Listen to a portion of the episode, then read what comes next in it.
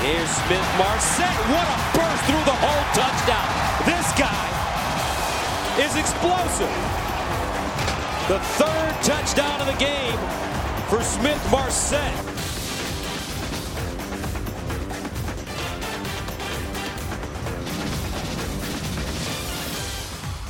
And welcome back to the Cover 3 podcast. This is the Hurry Up Hot Seat. We are counting down the top 25 teams in the CBS Sports 2020 preseason rankings.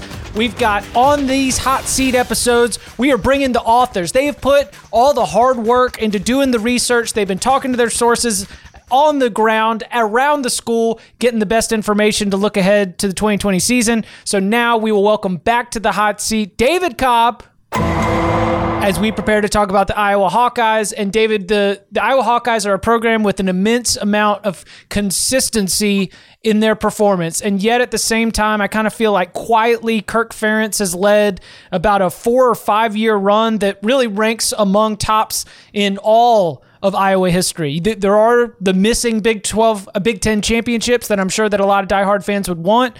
Um, what, do you believe that that level of consistency that has been raised a little bit in the last half decade, do you see that continuing in 2020?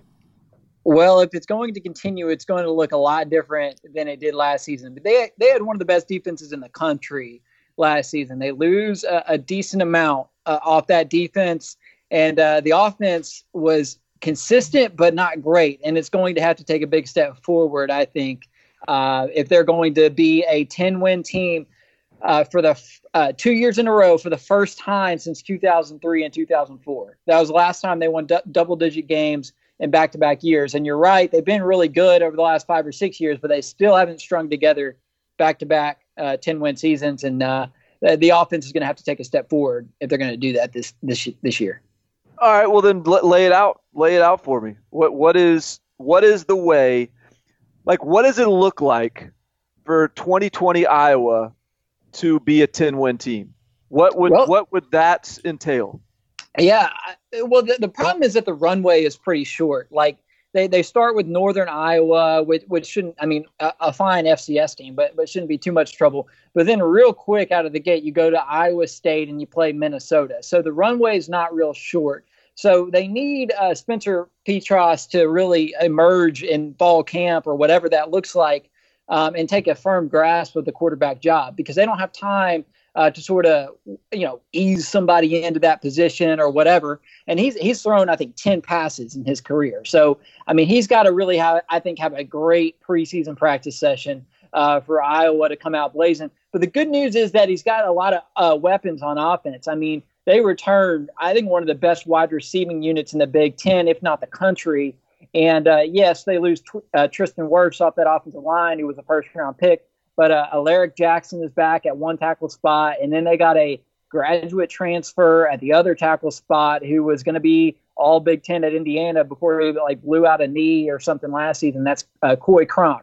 So everything else around the around the offense, I think, is in good shape except that quarterback position is a little bit of a mystery because, you know, Nate Stanley held the job for three years in Iowa. Once they get a quarterback in place, they don't. There is there are no more battles. Once Iowa gets its quarterback, he's the quarterback, and and so uh, I guess there's just a little bit of uncertainty, and I don't feel you know just completely great about that position going into the season.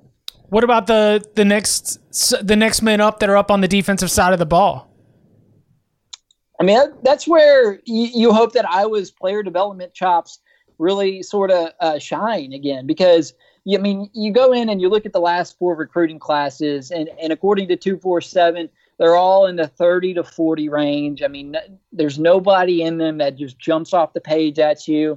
Um, and they've got a lot to replace. I mean, Iowa had five players uh, taken in the draft, and, and two, uh, two of them were defensive players, uh, maybe even three actually. And so, um, yeah, that that's a lot of heft to replace off of a, of a really good defense. But I mean, I, I like uh, Djimon Colbert, uh, linebacker, um, a guy who who's going to be a, a third year starter now, who's been one of their leading tacklers. I think he could be a guy who you know finishes the season with something like 80 tackles. Who probably they probably designed some things to where he's rushing the passer more now that you know, a lot of their their sack production has departed. Um, but I don't know. This is where it's a little bit of a mystery, and that uh, we need uh, their sort of player development to shine through here. I mean, look, I mean, their their their defensive coordinator's been there all 22 years with Kirk Ferentz, um, so he he obviously knows what he's doing, and they know how to develop guys. And, and I'm sure there will be some some people who emerge, but I mean, I don't have a lot of answers right now for who who that who that's going to be. Um, the, the, Iowa defense didn't allow more than 24 points in a game last season, which is insane. Um, and that, they're they're going to take a step back this year. There, there's no question about that. Yeah, which is why I'm not really worried about their defense. Uh, they'll figure it out. They'll be fine. Defense will be good. It'll be a typical Iowa defense. They'll bend but don't break and make people drive the field. And then when you hand the ball over to the offense, is Spencer Petras going to be any good at quarterback? I mean, that's that's the big question. And then they also have to go to at Ohio State and at Penn State out of the East. I mean, that's a pretty brutal cross division slate. Uh, so when you get down to it, and, and where, where where are we ranked? Them? Like, what are we talking here in terms of our the, the ranking that we are uh, discussing? I mean, they're ranked 19 in our poll. I feel like that might be a little generous and kind of it might be taking last year's strong finish into account. Uh, maybe a little too much. I mean, they thrashed USC in the bowl game uh, to finish with 10 wins, but I mean, you're right. That schedule is, is brutal. I mean, Ohio State and Penn State, that, that's as tough of a draw, a cross division draw, draw, as you can have. I mean, and, and they've got Michigan State, which you know obviously they should be down a little bit, but uh, I, I, the path to 10 wins is, is, tough. I mean, there's no doubt about it because the Big Ten West is is getting better. I mean, uh, Wisconsin is obviously Wisconsin and will be good. Minnesota's uh, emerged and is here to stay.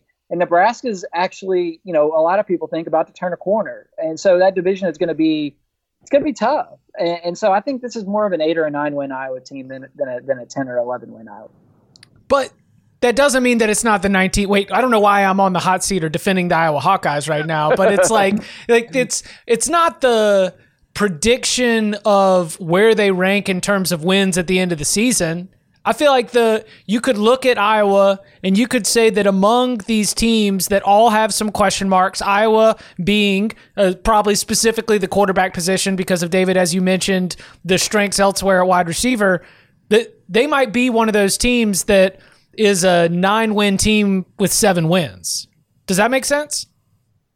Yeah, yeah. It, it's going one. It's going to depend on how quickly the offense can figure it out, and then two, how how good can that defense be by the back half of the schedule? Because uh, Iowa under Kirk Ferentz, their thing recently has been finishing strong. They've won the, their final regular season game like something like six seasons in a row. Uh, the last year they closed the season on a four game winning streak. I mean, they just have a habit of really closing the season strong.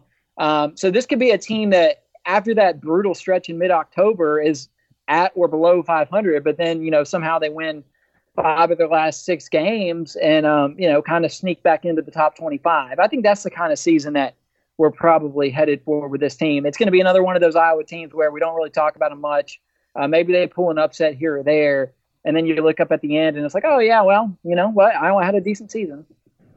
All right, what what about that Michigan State game? So we mentioned that the Ohio State, Penn State, uh, Count, Counselor Simmons. I would say that we both agree that those are going to be losses, right? Uh, I, I listen. Iowa is capable of beating anyone. I will contend that they've done it.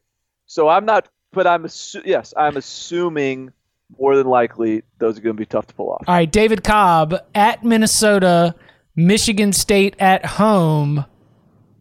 How many wins between those two games? Yeah, I'm going to go with one. Um, yeah. I, I, I think Minnesota's going to be chomping at the bit uh, to get Iowa because they were nine and zero oh when they went to Iowa last season. Iowa beat them by I think it was a point. Um, and Minnesota gets them at Minnesota pretty early on this season, while Iowa's going to be figuring some things out. I think Minnesota probably wins that game, but that Michigan State game is huge because you have to win that one before you go on the road back to back weeks against the two best teams in the league. Um, and I think they will. I mean, it's at home. It's good, uh, against a Michigan t- State team that's not going to be that great. So uh, I, I, I selected that Michigan State game as one of my key games um, for our preview. Uh, I even chose it over the Nebraska game because I think if you lose that game, you're in for a really tough season. He is David Cobb. He's been relieved from the hurry up hot seat. David, thank you very much. Thanks, guys.